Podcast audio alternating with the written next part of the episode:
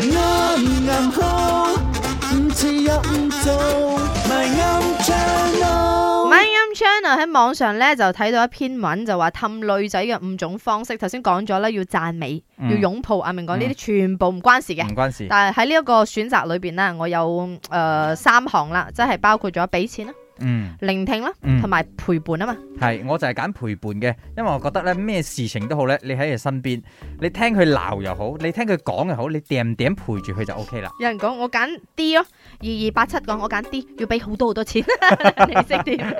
晏飯要飲咖啡，落雨要抌遮，你識啲咩？你識啲咩啊？如果我揀嘅話，我肯定會揀 A 啦。但係如果答案係 A 嘅話，就顯得我哋啲女仔也啊太屎佢啦。所以我覺得答案係 C 陪伴。咩使佢啊？呢、個我覺得幾實係現際啊，實唔係唔係係現實係實際啊，好 practical 啊。咪你識啲咩啊？我叫阿威，今日嘅答案好多人一定會揀 B，甚至乎係 C， That- 但係我覺得嘅答案一定係 A，、嗯錢就最實際。嗯，雖然好多人會覺得我哋咁諗會好事佢啦，係但係俾錢真係最實際嘅。錢係乜嘢都可以買嘅，可以買時間啦，可以買快樂啦，可以買高興啦，乜嘢都可以買嘅。錢一定係啱嘅。A 好嘢。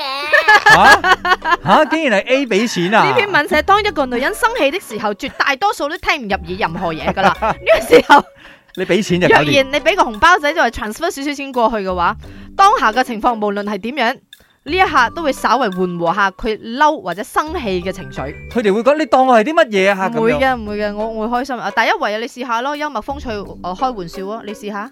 我我今晚試下攞錢搭佢先。雖然頭先我 話我想我揀 A 啊，但係我都冇揀，我覺得呢一篇文咧一定好係實際啊膚傻我覺得係玩嘢嘅，唔係冇可能。我係實際。如果你俾我嘅話，呢三個你覺得我邊邊忽會開心？你唔同嘛，你係咩男人嚟噶嘛。 啊喂，你識啲乜嘢啊？送俾阿威一百五十蚊嘅現金獎，你俾錢幾開心哇咪？